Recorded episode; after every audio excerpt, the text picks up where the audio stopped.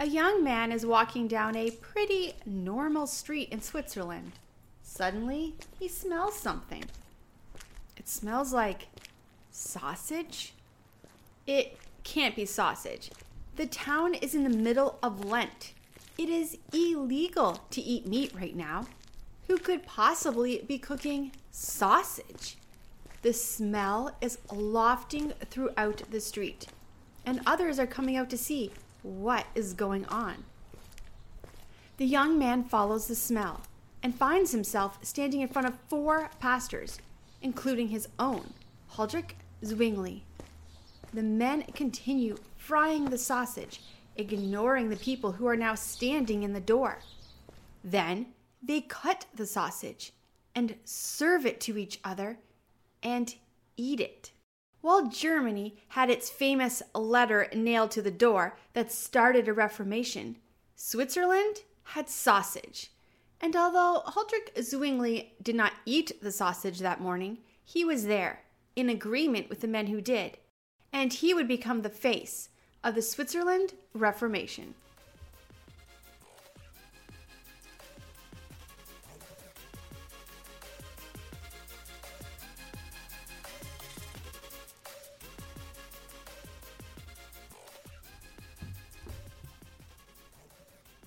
Podcast is following the story of the church from our first episode of Jesus Christ, the start of the church, the apostles, early church, and on. We're following the story of the church in order. However, during the Reformation, so many of these great men and women of God lived at the same time. So our stories right now are intertwined with each other. Today we're looking at the man Huldrych Zwingli. Can we just pause for a minute to admit that this is a wonderful name to say? Zwingli. We have looked so far at the start of the Lutheran Church, Church of England, Presbyterian, and today, the Swiss Reformed Church. Let's start at the very beginning of Zwingli's life. In the Alps of Switzerland, on the first day of the year 1484, Huldrych Zwingli was born. Zwingli was an incredibly gifted, intelligent child. His father, the village magistrate, encouraged him to study. By the age of 10, Zwingli was accepted into university. During his studies, he found a love for music and the classics. By age 14, he had a Master of Arts degree. He was then ordained as a priest. Zwingli saw this as a cushy job. He had time to engage in his interests and only had to do Mass once a week. During this time, Zwingli became very patriotic. His sermons were a time to talk about his love of Switzerland. He preached for war, against anyone standing in the way of Switzerland rising to power. Then, in 1515, Switzerland went to war against France and Italy. Zwingli proudly went to the battle as a chaplain to encourage his fellow citizens in the fight. But what Zwingli saw changed him forever. The cruelty, the brutality of the hand to hand combat was something he was not expecting. He held the hands of dying men and prayed for them. He heard the screams of the wounded and the silence of the dead. He saw scenes of horror we can only imagine would be found at the battle scenes in 1515. Zwingli returned to his home a new person. He still loved his country dearly. That had not changed. But he knew there had to be more to life. He began to read. He read the Bible in Greek and Hebrew, and he read the books from the early church fathers. He also became friends with a priest named Erasmus. We did an episode about him already, and if you have not listened to that one, please check it out. Erasmus was a very important person during the Reformation. Zwingli became heavily influenced by the humanists. Now remember, at this time, humanists were not what we think about today. They believed humans were created in God's image and that all lives are valuable for that reason. They also believed to the fountain, which means go to the source. Don't read books about the Bible, read the Bible. One year after that battle, Zwingli finished reading the Greek New Testament and was converted to true faith in Christ. That was just one year after the conversion of Martin Luther. For the next four years, Zwingli preaches on salvation through grace, the fact that Mary is not a deity and cannot save us, and even the fallacy of the Pope. But it is the day when he stands by and watches as four other priests cook up sausage during Lent and then serve it to each other that lights a fire. Some people were angry and brought the priests before the city council. They wanted them tried. The city council heard the argument the priests made against the Pope, and the city council sided with the sausage eaters. This made the people who supported the Pope very angry, and the people who wanted a reformation very happy. The supporters of the Pope lived in five city states that were controlled by the Pope. They began to threaten war. That threat would hang over the head of Zwingli and his followers for years. Then, in 1519, the plague came to Zurich, where Zwingli lived and ministered. The town had 7,000 people. 2,000 died.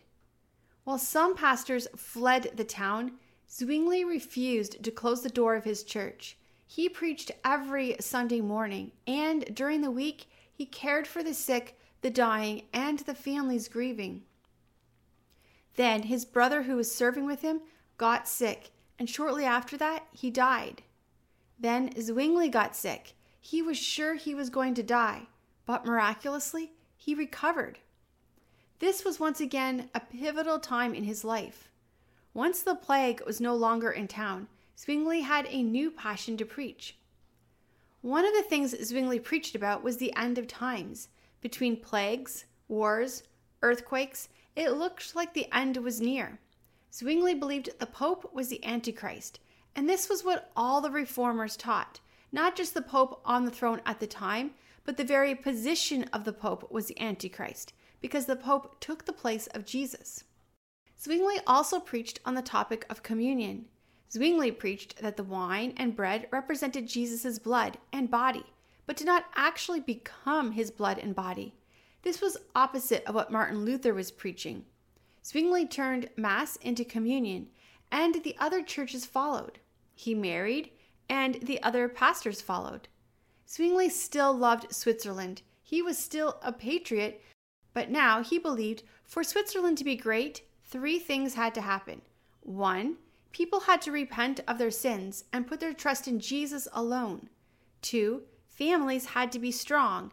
And three, education, education, education.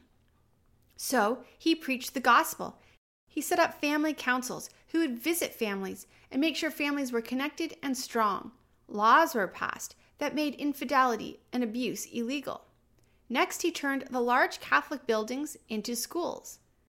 This made the Catholic city states angry and war an even greater possibility. During this time, Zwingli continued to pass laws, including making it illegal to skip church. But another group began to rise up at this time. A preacher named Felix was preaching something completely radical.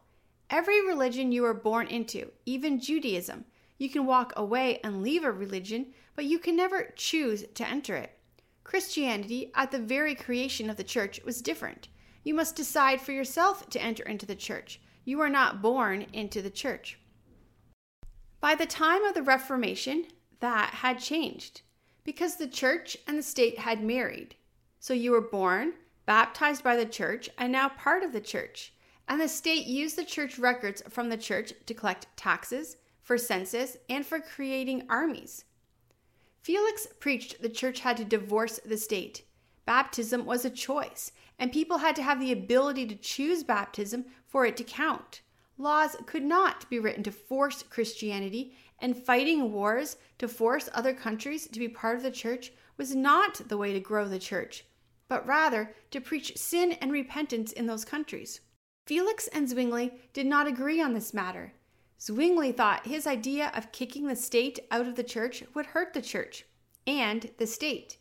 However, Zwingli had a hard time with the idea of baptism. As he studied the Bible, it seemed that baptism was something that people in the Bible chose to do. There were no babies baptized in the Bible. Zwingli came very close to accepting the theology of adult baptism, but he could not bring himself to preach this because of his love for the country. If the church was to end infant baptism, the state could collapse. When an infant was baptized, they didn't just enter the church, they became citizens of the country. So, Zwingli preached that infant baptism was the same as child circumcision the Jews did in the Old Testament. Felix continued to preach, and his radical reformers grew. They were called Anabaptists, or anti baptism. The government saw Felix and the radicals as a threat to national security, and Felix was arrested. He was found guilty, tried. He was tried and found guilty and condemned to death. He was killed by drowning. While Zwingli did not participate in the trial or the killing, he did nothing to help Felix. Once Felix was killed, more of the radicals were arrested. Many were imprisoned and killed. This included men, women, and even children. Zwingli never helped any of the radicals or preached to end the persecution of these Christians. During this time, Zwingli had a debate with Luther. The debate was over the blood and body of Jesus and communion. Luther was so harsh and demeaning to Zwingli that when Zwingli ended the debate, he was in tears. He had been excited to meet Luther and had hoped they would be friends. During all of this, the Catholic states had continued to threaten war. Then, on October 9th, 1531, they declared war. The Catholic Church sent in troops to help the Catholic state. They attacked on October the 11th. The entire battle lasted one hour. The reformers were outnumbered three to one and had no chance. Zwingli suited up and joined the war. It was clear at the very start this was going to be a brutal fight. Zwingli saw a fallen friend and ran to help him. As he knelt over his friend to pray with him, he was hit in the head by a large rock. He fell next to his friend. He was then hit by a spear. As the war raged around him, Zwingli lay bleeding next to his friend, who had died by this point. He heard the cries and yells of war all around him. Suddenly, men stood above him. A soldier saw that he was dying and asked him, Do you want a priest? Zwingli was unable to speak, but he shook his head no. Suddenly, the men realized this was the preacher. This was Zwingli. They shouted, Die, you heretic! They drew their spears and ended the life of Zwingli. The men then took the body of Zwingli to their superiors. The war had ended, but they wanted everyone to see what the Catholic Church thought of Zwingli. They took his body, they tied his arms and legs to horses, and then had the horses run in opposite directions until his body was torn into four parts. Then they burned his body. Then they mixed his ashes with pig poo. Then they spread it all over the country. But the Reformation in Switzerland didn't end on the battlefield, it continued to grow. And the radicals, the Anabaptists, also continued to grow. In our next episode, we're going to talk more about the Anabaptists during the time of Reformation. You're not going to want to miss this. Make sure you subscribe so you don't miss any episodes. For more podcasts, blogs, and videos, check out lauraleesiemens.com. I'll see you next week.